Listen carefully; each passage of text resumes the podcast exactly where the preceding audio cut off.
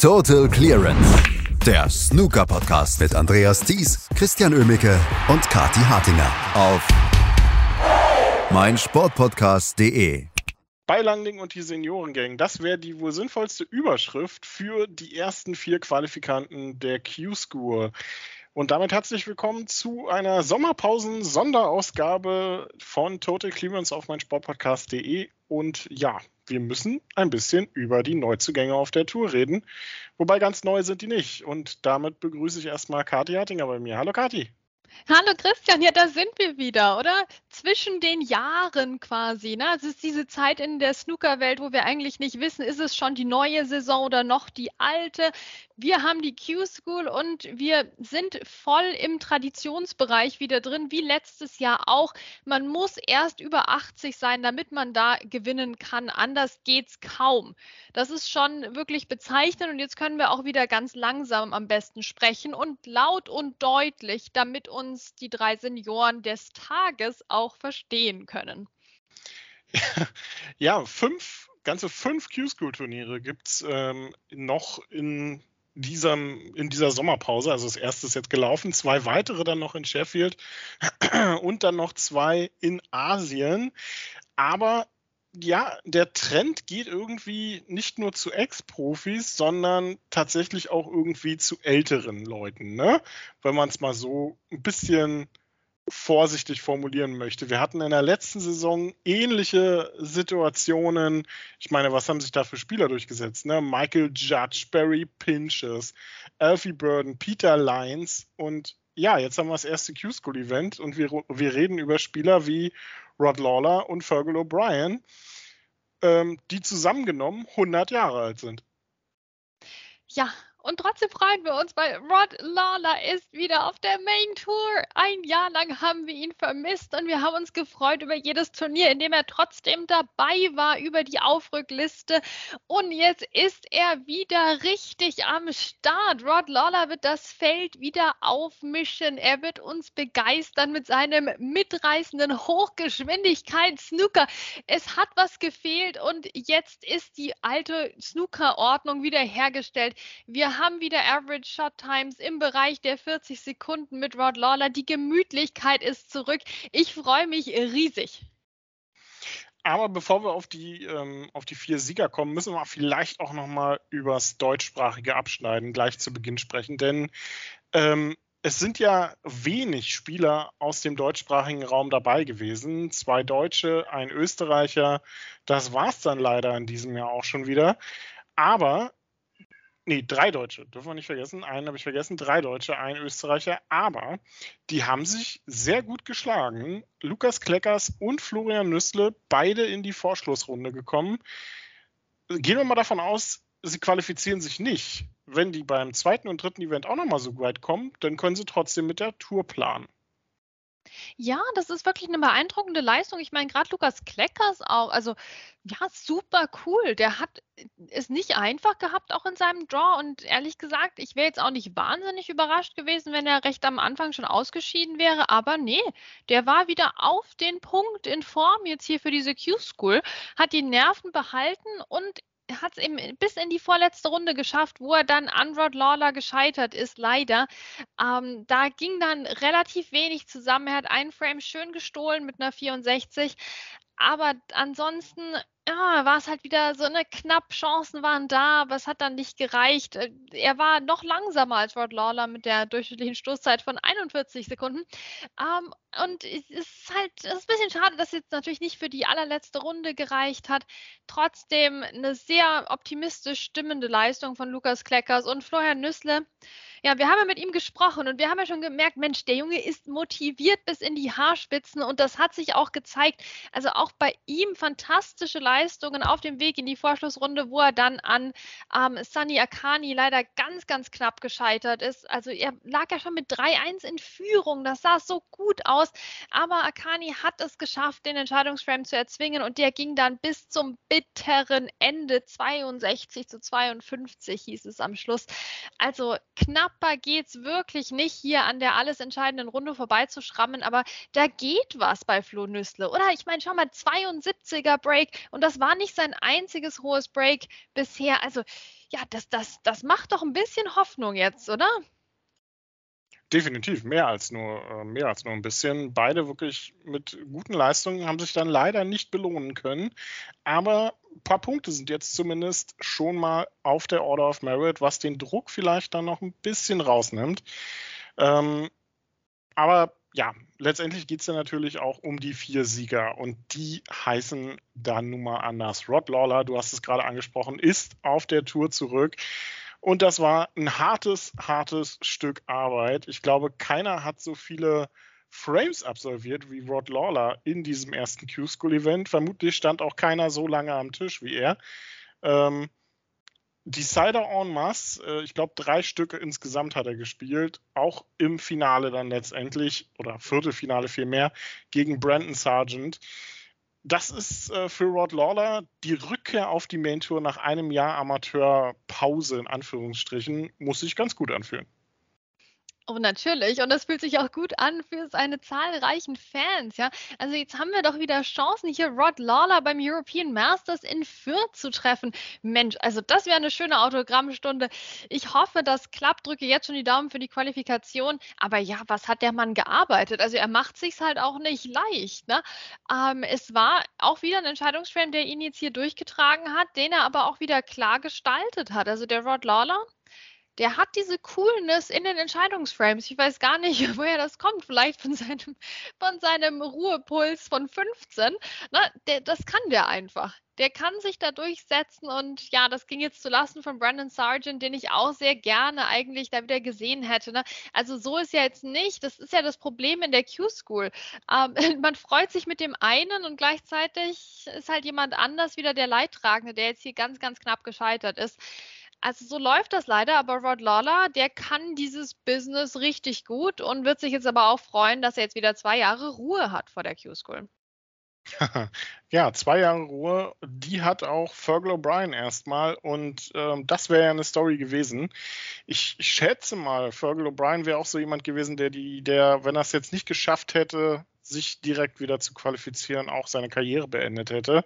50 Jahre alt und seit 1991 ununterbrochen auf der Tour, jetzt das erste Mal runtergefallen und sofort wieder das Ticket zurückgeholt und das auch sehr souverän. Ne? Also Fergal O'Brien in dieser gesamten Woche sehr stark unterwegs gewesen, eigentlich nie so wirklich gefährdet, vielleicht so ein bisschen gegen Liam Davies, aber ansonsten wirklich sehr souverän gemacht und auch gegen Rory McLeod im Finale dann sehr klar gewonnen. Ja, und Fergal ist ja auch nicht der schnellste Spieler jetzt auf der Tour, im Vergleich zu Rory McLeod schon, aber an sich jetzt nicht. Trotzdem war er der erste Qualifikant dieses Jahres. Also derjenige, der es am schnellsten geschafft hat, direkt wieder zurück zu hüpfen auf die Tour mit seiner jugendlichen Energie und Lebensfreude, Fergal O'Brien. Ähm, ein absoluter Traum, auch das für Snooker-Nostalgiker. Ja, ich meine, der Mann ist äh, länger Profi jetzt, als ich schon überhaupt auf diesem Planeten bin. Also das ist, das ist schon ein bisschen ähm, beeindruckend, finde ich. Trotzdem, es war auch für ihn natürlich nicht leicht und auch dieses äh, Q-School-Finale zwischen Rory McLeod und Fergal O'Brien kam jetzt relativ weit ohne größere Break-Highlights aus. Also das höchste Break war die 59 von Rory McLeod. Also wir sehen schon auch in diesem Q-School-Format, die beackern sich sehr. Dass es überhaupt in dem Match schon zwei Breaks von mehr als 50 Punkten gab, ist schon fast eine Rarität.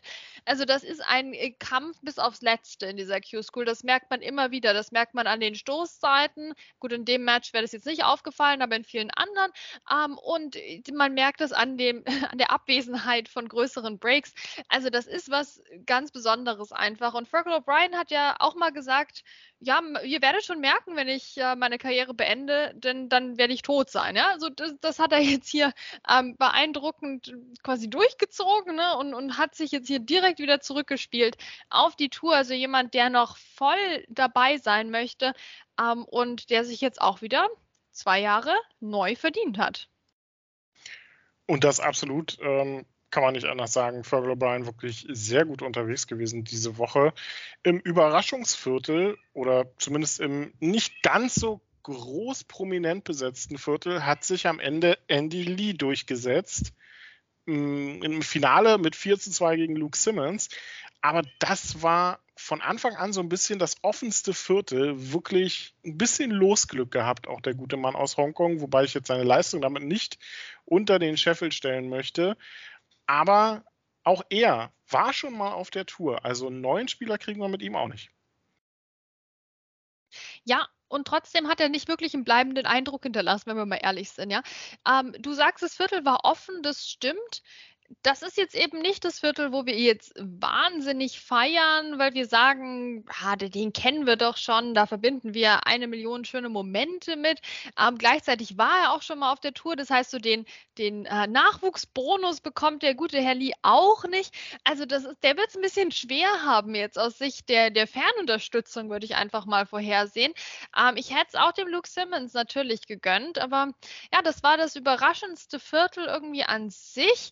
Ähm, ähm, Andy Lee musste auch gut spielen, hat sich zum Beispiel durchgesetzt gegen Daniel Womersley auch. Also dem wurde das jetzt um Gottes Willen nicht geschenkt, aber es war schon so, dass, ähm, dass er jetzt eben nicht gegen Rod Lawler ran musste und nicht gegen Bai Lang Ning ran musste, ähm, sondern eher gegen Ian Martin eben.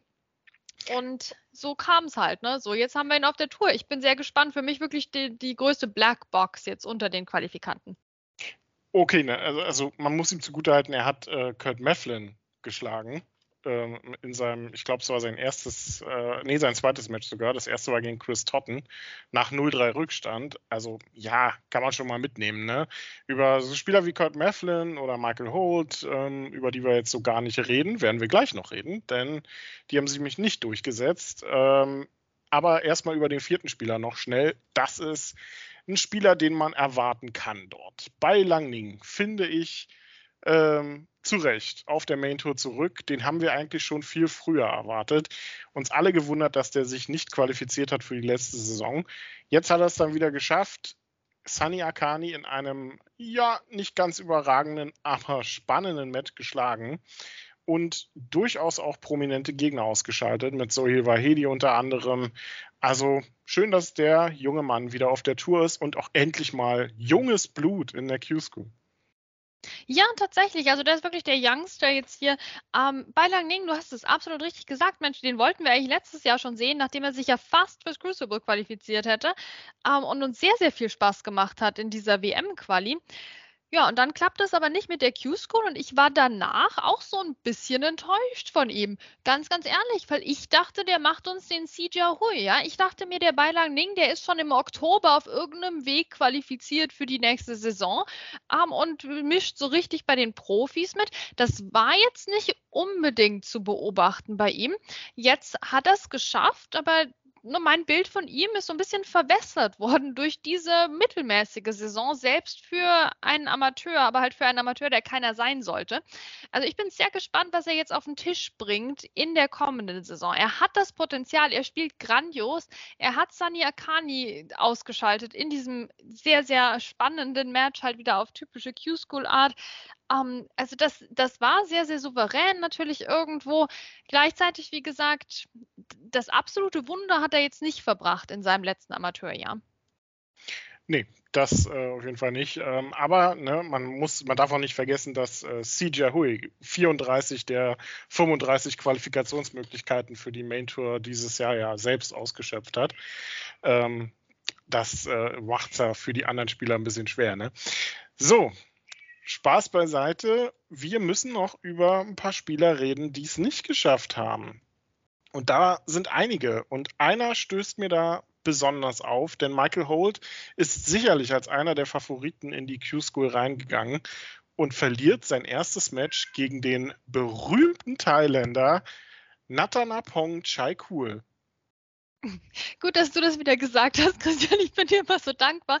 Ähm, Michael Holt. Ja, jetzt können wir sogar noch über die Senioren-WM sprechen. Ist das nicht herrlich? Ja, die Senioren-WM ist ja sonst eigentlich ja so eine, eine große Gaudi. Bestimmt auf jeden Fall ein schöner Moment für Lee Walker, der sie gewonnen hat. Auf jeden Fall noch mit Familie im Publikum im Crucible. Das, das gönne ich ihm. Das freut mich sehr. Aber jetzt aus rein sportlicher Sicht ist das meistens nicht der wichtigste Indikator für irgendwas, weil klar ist ja die Senioren-WM. Michael Holt hat damit gespielt und eigentlich haben wir gedacht, ja, Michael Holt müsste die Senioren-WM gewinnen. Hat er nicht. Keine gute Performance, sehr schnell wieder raus, seltsam. Ja, dann Michael Holt natürlich in der Q-School dabei. Und dann dachten wir uns, ja, Michael Holt muss ja die Q-School in Event 1 hier in Grund und Boden spielen. Hat er wirklich auch nicht gemacht. Ja, Michael Holt ist ja auch jemand mit einem gewissen Selbstbewusstsein außerhalb des Tisches und äh, er hat ja durchaus auch gesagt, Mensch, ja, wenn ich mir erlaube, gut zu spielen, dann äh, dann klappt das auf jeden Fall. Ja, also ich weiß nicht genau, was das jetzt heißen soll, ehrlich gesagt. Ich möchte auch gar nicht weiter drüber nachdenken. Aber irgendwie hat er das dann nicht getan. Also er hat sich nicht erlaubt, gut zu spielen. Er hat es auf jeden Fall nicht getan und das war ähm, eine seltsame Veranstaltung von ihm. Ich bin gespannt, was da noch geht im nächsten Event. Na klar, der kann immer einen raushauen. Trotzdem, da sind wir jetzt nicht optimistisch, oder Christian? Tja, gute Frage. Ne? Ähm macht es auf jeden Fall sehr schwer, sich einschätzen zu lassen ähm, nach dieser ersten, naja, nicht ganz so tollen Leistung. Ich meine, der Thailänder hat recht gut gespielt, aber Michael Holt bringt da eigentlich eine ganz andere Erfahrung mit. Also da muss mehr kommen, meiner Meinung nach. Wir werden sehen. Zwei Chancen hat er noch, genauso wie Spieler wie Kurt Mefflin, Julian Boyko, Andrew Higginson, Martin O'Donnell allesamt relativ früh ausgestiegen. Äh, Stephen Hallworth, Gao Yang, ähm, ja, was sagen wir dazu? Schwierige Situation natürlich, Q-School, ne? aber auch Michael Giorgio relativ, naja, nicht ganz so früh diesmal, aber in der vierten Runde ausgestiegen gegen Sunny Akani. Gleiche Runde hat Lee Walker erwischt, auch Ben Hankern dort, Sohil Hedi. Also, das zeigt irgendwie einfach so, ist schon ein ganz schön hartes Pflaster, diese Q-School. Ja, das wussten wir vorher und wir sind jetzt halt wieder an dem Punkt, wo wir uns denken, oha, die Rechnung kann nicht mehr aufgehen. Na, wir werden einen Haufen Superspieler halt auch wieder nicht auf der Main Tour sehen nächste Saison. Und das ist schon wieder dieser gruselige Punkt in der Q-Score, wo wir uns denken, wow, jetzt haben wir schon vier. Und das heißt, es bleiben nur noch acht Plätze jetzt hier über die Sheffield Q-School zumindest. Ähm, und das wird sehr, sehr bitter für einen Haufen von Spielern, die wir auch lieb gewonnen haben über die Jahre. Ähm, einige davon natürlich jetzt schon länger eben Amateure, wie Michael Giorgio, der auch gesagt hat, Mensch, das ist meine letzte Q-School in jedem Fall. Ähm, andere frisch von der Tour gefallen, wie Martin O'Donnell, um den es sehr still geworden war, nachdem es letzte Saison eigentlich mal so gut aussah und die Saison davor. Und wir haben auch diejenigen, die wir jetzt noch so in, die, in den Bereich der, der jungen Spieler packen, ähm, die, die, den Durchbruch noch gerne möchten. Ja, Peter Devlin auch recht früh gescheitert. Dann haben wir noch äh, Robbie McGuigan. Ja, also der, der ist ja auch ein großes Talent, aber ist jetzt auch schon wieder raus. Natürlich gegen Lucky Vadnani kannst du auch verlieren. Das ist, das ist klar. Du kannst ja immer gegen wen verlieren. Das ist, aber das Problem ist, in der Q-School darfst du es halt nicht dreimal machen, ja. Ähm, und so sehen wir Leute, die, die wir dann einfach als, als Profis jetzt in der nächsten Saison nicht erleben werden, die jetzt hier ein bisschen enttäuschen, die eigentlich relativ weit kommen, aber doch nicht weit genug. Billy Joe Castle auch natürlich jetzt rausgeflogen. Also das ist einfach eine sehr, sehr grausame Veranstaltung schon auch, diese Q-School. Ähm, und deswegen nochmal mehr Respekt ja vor, vor Flo Nüssle und Lukas Kleckers, die hier doch wirklich weit gekommen sind. Ähm, wir haben noch so ein paar andere Kandidaten dabei, die auch so ein bisschen lauer Stellung sind. Ross Muir zum Beispiel, der kann es ja eigentlich auch. Aber das ist, sind alles große Fragezeichen und da hängt auch natürlich was ab vom äh, Draw in, im nächsten Event. Ja, man könnte unendlich viele weitere Namen noch nennen. John Maddox, ne? Aaron Hill, ähm, Daniel Wells, ja auch immer noch Amateur, darf man auch nicht vergessen. Und auch Ben Mertens, irgendwie auch so ein Spieler, den man seit Jahren eigentlich auf der Uhr hat. Ähm, auch noch unfassbar jung natürlich, der hat noch Zeit, aber der schafft es auch nicht, sich zu qualifizieren für die Main Tour immer nah dran, aber irgendwie so richtig reicht es nicht. Also es ist schwer und wir haben noch drei weitere Gelegenheiten, äh, noch drei, äh, noch zwei weitere Gelegenheiten und dann auch noch die asiatische Q-School. Also noch einige Möglichkeiten für ein paar Spieler sich zu qualifizieren. Acht Plätze werden noch vergeben. Die ersten vier gingen an Rod Lawler, Fergal O'Brien, Andy Lee und Beilang Ning. Das war's von uns für heute bei Total Clearance auf mein Sportpodcast.de. Total Clearance, der Snooker-Podcast mit Andreas Thies und Christian Ömicke auf meinsportpodcast.de. Wie baut man eine harmonische Beziehung zu seinem Hund auf? Puh, gar nicht so leicht. Und deshalb frage ich nach, wie es anderen Hundeeltern gelingt, beziehungsweise wie die daran arbeiten. Bei Iswas Dog reden wir dann drüber. Alle 14 Tage neu mit mir, Malte Asmus und unserer Expertin für eine harmonische Mensch-Hund-Beziehung, Melanie Lippisch. Iswas Dog mit Malte Asmus. Überall, wo es Podcasts gibt.